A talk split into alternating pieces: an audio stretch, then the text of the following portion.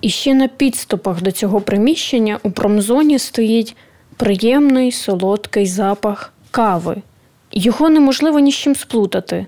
Але всього кілька місяців тому запах був тут зовсім інший. Навколо все палало. Мене звати Наталія Патрікеєва, і це подкаст Відкриті знову. Це Гостомель, місто біля Києва, яке побувало під російською окупацією та зазнало значних ушкоджень від бойових дій. Сюди ми прийшли у гості до виробника кави Мінеллі. Виробництво Мінеллі вціліло, хоча навколо стоять розбомблені та вигорілі приміщення інших складів та заводів.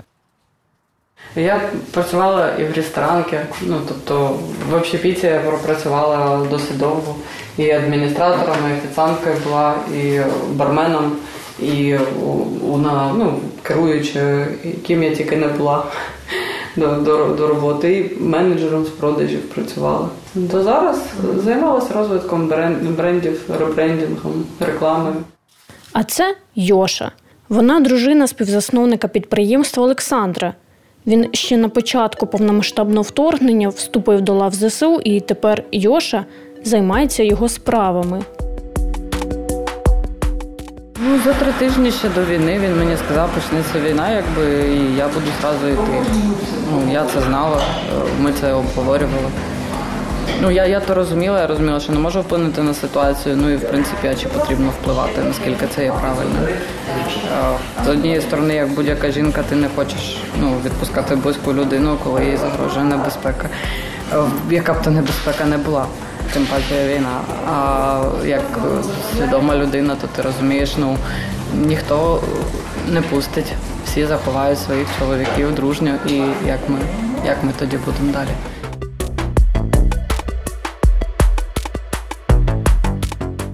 Підприємство створив Олександр та його партнер по бізнесу Володимир 15 років тому. Торгова марка Мінеллі з'явилася три роки тому, і відтоді власники почали активно просувати бізнес в інстаграмі. Раніше кавовий блог вів сам Сашко, але тепер Йоша його замінила, і в неї насправді це добре виходить. Була така ситуація у мого чоловіка на той момент вже було 15 тисяч людей. Це ну це реальний блог, це реальні люди. Тобто це не накручений, які реально за нього хвилювалися, які писали. Тобто, в мене було там тисяча плюс повідомлень. І я розуміла, що я не можу не ви, ну, там не виходити до людей, не казати, що я маю там з ним якийсь зв'язок. І казати з ним, що він живий, здоровий, все добре. Там живий, здоровий, все добре. Я так виходила час від часу. Я це казала ще до того, як ми не знали, що з виробництвом. Я казала людям, ми не знаємо, що з виробництвом. Ми ще в перший день війни, коли. І виїжджали, він вийшов в прямий ефір. Ми ще не розуміли, що відбувається. І він сказав, що так, якщо буде працювати нова пошта, ми відправимо. Якщо не працюватиме нова пошта, ми будемо повертати кошти. По поводу ваших проплат і посилок, не переживайте. Тільки почнеться нова почта працювати, почне, ми все відправимо. Я возвращаюсь, під контролем Сегодня они просто не работают. Если они будут работать в выходные, мы все отправим. И если что-то будет по-другому, мы вернем вам деньги. Я попросив Йошу, вона перечислить всім кошти, там організуєтесь. Так як виробництво Гостомеля відправити чи щось зробити не, не, не в змозі. Я не знаю, що там відбувається і як там відбувається. Через тиждень я вийшла. Це от це якраз був перший раз, коли я вийшла в прямий ефір і кажу, що е, люди, е, я чекаю ва, ваші скріни там, де ви замовляли, і я вам повертаю кошти. Я тоді повернула всі кошти, що люди замовляли і не отримали свою продукцію. Я поважаю свого чоловіка за те, що він дуже чесно поступив. Е, я ну мало магазинів, я вам чесно можу сказати, я сама замовляла, я нічого не отримала. Те, що довоєнне було. Е, і так, от ми повернули повністю всім клієнтам кошти. І отак, от я перший раз вийшла. А далі я вже виходила, просто казала, що він живий, здоровий. Інстаграм виріс е, в 4 або 5 разів, навіть більше може. А весь інший, ну тобто розумієте, у нас відкололось в регіони. У нас відкололась там ну, велика частина країни. У нас в Херсоні е, продавалось більше тонни продукції. Херсона немає для нас сьогодні, і нас немає для Херсона. Так само і інші регіони. Багато ми ж працювали да, там ну, дилери, дистриб'ютори, дехто мобілізований не працює, дехто ще багато кафетеріїв позакривали, з ким ми співпрацювали. І отам от відкололось, ми не маємо навіть чверті обертів до воєнних. Тому я кажу, що зараз інстаграм це є таким основним тягачем цієї всієї великої машини.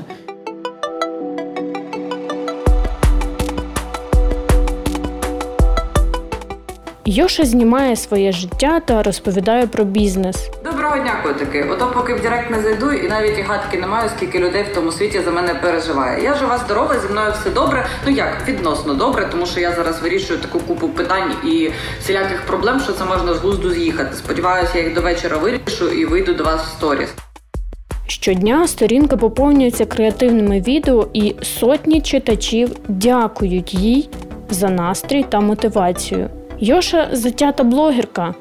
Це та дівчина, що заради класного відео буде їсти мелену каву, вистрибувати з вікна чи продавати дріпи на базарі біля картатої сумки. Треба сказати, що Йоша тримає відповідний рівень, тому що Олександр вів блог не менш вигадливо. А тепер зазирнемо на саме виробництво. У цехах триває робота. Тут дуже голосно. Звуки машин поєднуються з енергійною музикою, однак це не заважає працівникам зосереджено виконувати свою роботу.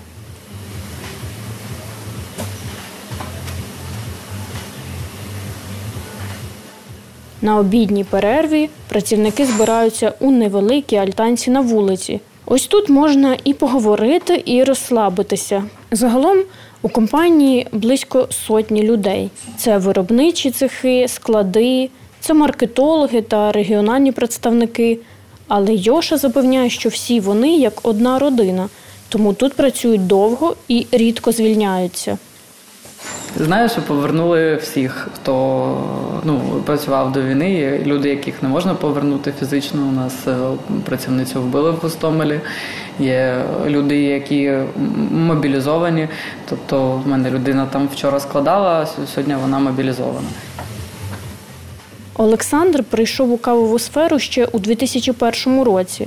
Тривалий час він був працівником українського виробника кави але одного разу вирішив, що час зайнятися власною справою. Відтоді сталося багато змін та напрацювань. Наприклад, у Мінелі є кава у пірамідках. Так, це як чай у пакетиках, але замість заварки там натуральна кава. А він каже: я хочу саме пірамідку, щоб була оця зручність, як з пакетиком чаю, тільки кави. Дуже сильно були великі побоювання ще на етапі того, як взагалі планували наше таке робити. З приводу того, що у наших людей асоціюється чай в пакетиках з таким чимось низькосортним. Насправді ж ризикнули. Е, не було е, спочатку Вова ходив по нашим виробникам чая. І каже, зафасуйте мені. Ну зафасуйте мені, будь ласка. Йому кажуть, ні, він чого ні. Ну от подивишся, ні, це неможливо. Неможливо, неможливо. І дійсно велика проблематика є в тому, що кава це не чай. Вона просочується через е, сітку. Там треба спеціальну сітку підібрати, інакше все рівно мотлох залишається в чашці. І тобто модернізували, знайшов він станок, який в цілому теоретично міг би на одній з виставок, е, в цілому теоретично міг би виготовляти ці пірамідки. Але е, знову ж таки була проблематика з цією сіткою, і сітка підбиралася тільки там до півроку. І от все ж таки ми зробили той станок, і зараз він працює, як бачите. І тобто в світі аналогів немає. Я ж кажу, тільки чалб і все. І от це був перший станок такий створений, саме кави кави в пірамідках. А ось як Йоша описує шлях кави від плантації до вашої чашки.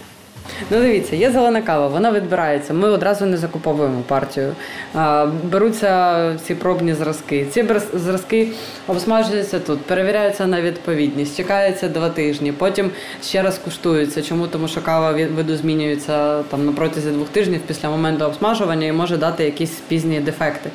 Після того після того, цю, е, да, після того ми приймаємо рішення про закупівлю. Якщо ми її закуповуємо, вона приїжджає сюди, вона розміщається на склад зеленого зерна. Після того пропускаємо ще декілька етапів, її обсмажують. Потім, якщо ми кажемо про зернову каву, то вона відлежується, вона фасується, е, переходить далі. Ну тобто вона сепарується ще після обсмаження, потім вона відлежується, потім вона відправляється в фасувальний цех, там вона фасується. Після фасовки вона ще тут знаходиться якийсь час, потім вона переміщується на склад в Києві, і тільки потім працівниками складу вона пакується е, ще раз. Ну тобто це ще до пакування, і відправляється на пошту. Ну або ж або ж на пошту. Так, місце зберігання вже обсмаженої кави. Це вже готується на переміщення на склад, який зараз знаходиться в Києві. Склади, в принципі, готової продукції вже переміщені на Київ. Чому? Тому що ну, ці наші побомблення, ви можете їх бачити одразу за а, цими плитами. Ну, Тобто у нас перегородка і ото раніше були склади. А от ось там у нас знаходиться склад зеленої кави. Чи я вас сюди повела? Це склад е, зеленого зерна тут знаходиться. Відчуваєте різницю в температурі? Ну тобто, навіть якщо ми беремо е, коридорне приміщення, коли ми заходимо сюди, тут є, якщо ви можете побачити, журнал реєстрації температури і відносної вологості. Тут робляться заміри, тут є спеціальні вологоміри, встановлюються вони ці датчики наверху і деякі знизу. І за рахунок цього тут має зберігатися постійно певна вологість і певна температура. Для чого це? Для того, щоб е, зерно зберігало зберігалось дольше, ну довше по часу.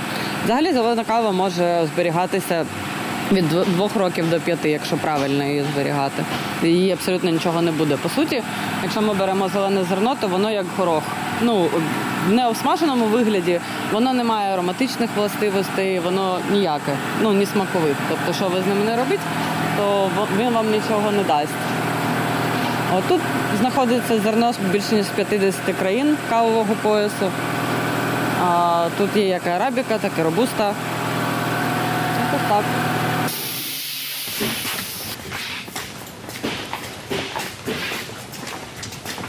А, оце дішки дегазації. Тут кава дегазується. Зараз поясню чому. Вона не одна така, і вони не тільки тут встановлені. Вони ще дві.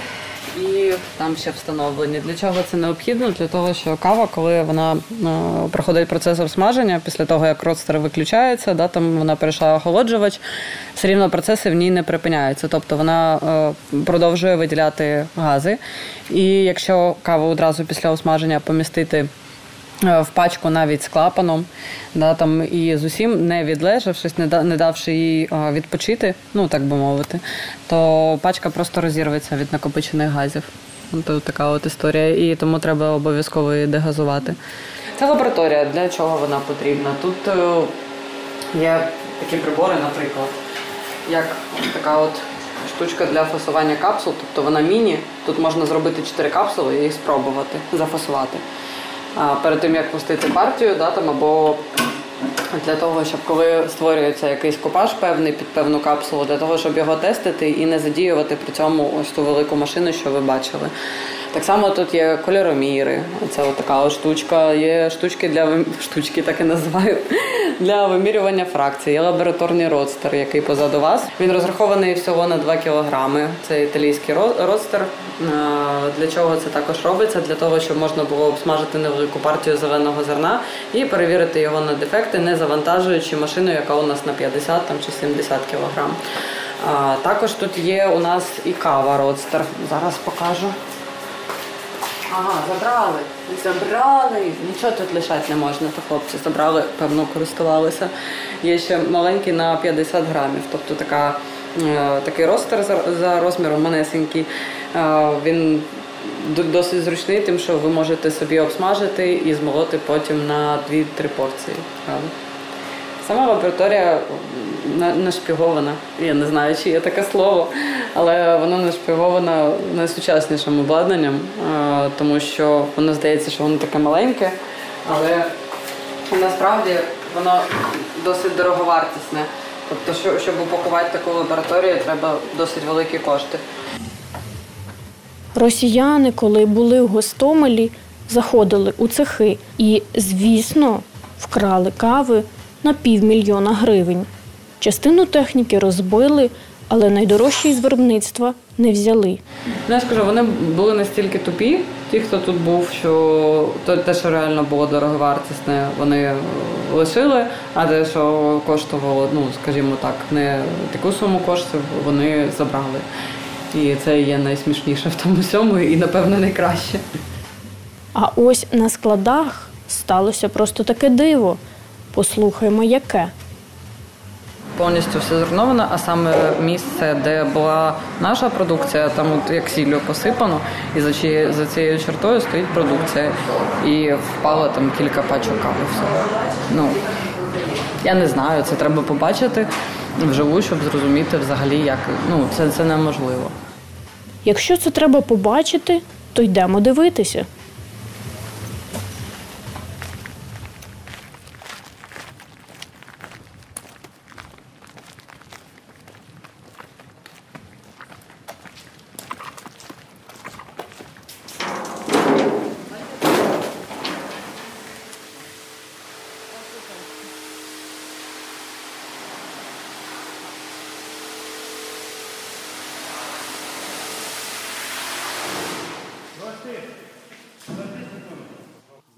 Сміття тут давно прибрали. Деякі кімнати вже відновили.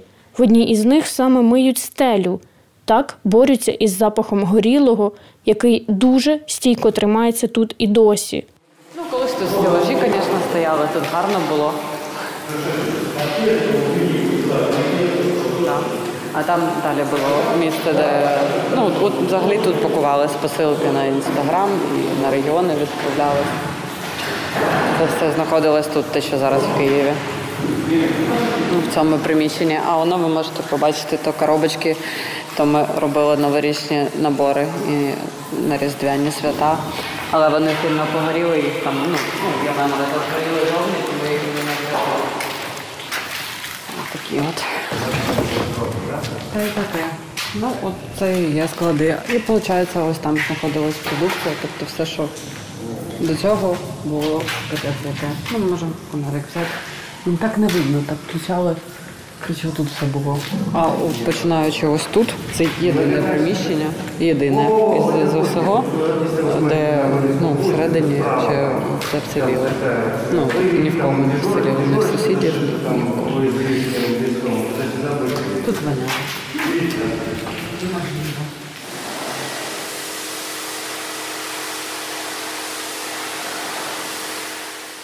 Раніше Саша і Йоша жили з дітьми у власному будинку у Гостомелі, недалеко від виробництва.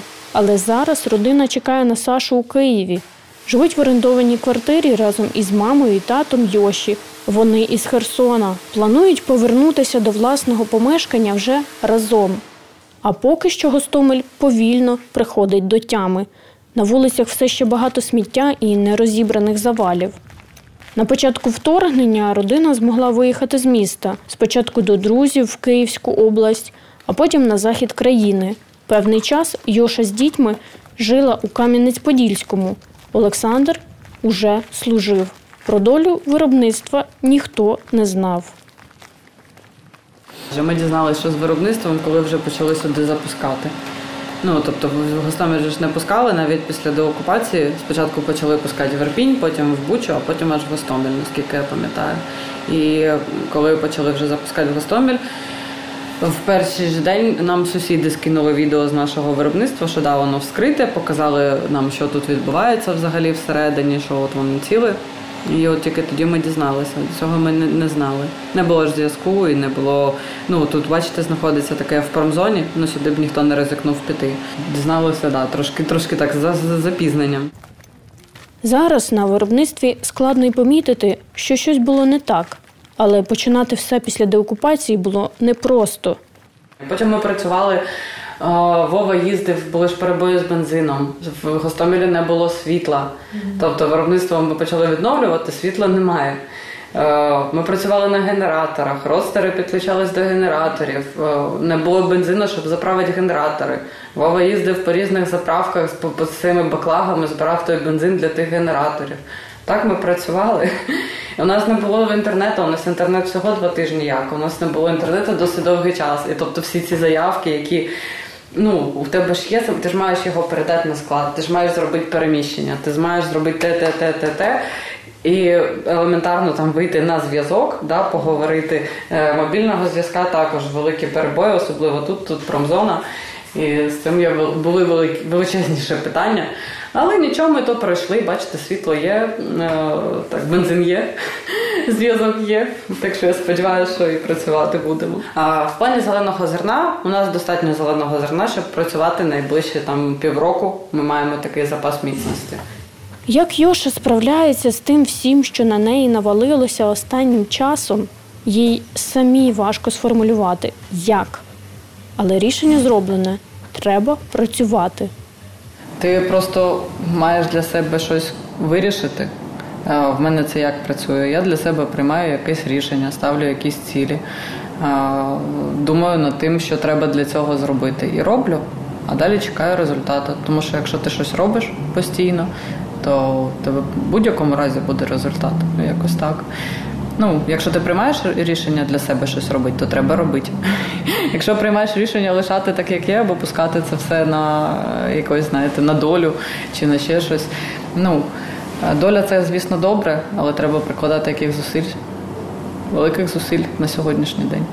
Немає впевненості. Ну, ти не можеш спрогнозувати, що буде завтра, що буде через 5 хвилин. Так і працюєш. Я не знаю, що іншим порадити. Я, ну, Тому що я я так само напевно потребую цієї поради. Це питання моєї відповідальності перед ну, перед моїм чоловіком, перед самою собою, тому що я там собі не уявляю, як було б, якщо він приїхав би, а я б йому сказала: та ну ні, ну це ж не моє трошки. Напевно, це не моє. Якось так. Ну і плюс ще відповідальність да, там батьки, в мене діти, двоє дітей, двоє батьків, тобто четверо дітей. І треба думати. Треба думати не тільки за себе.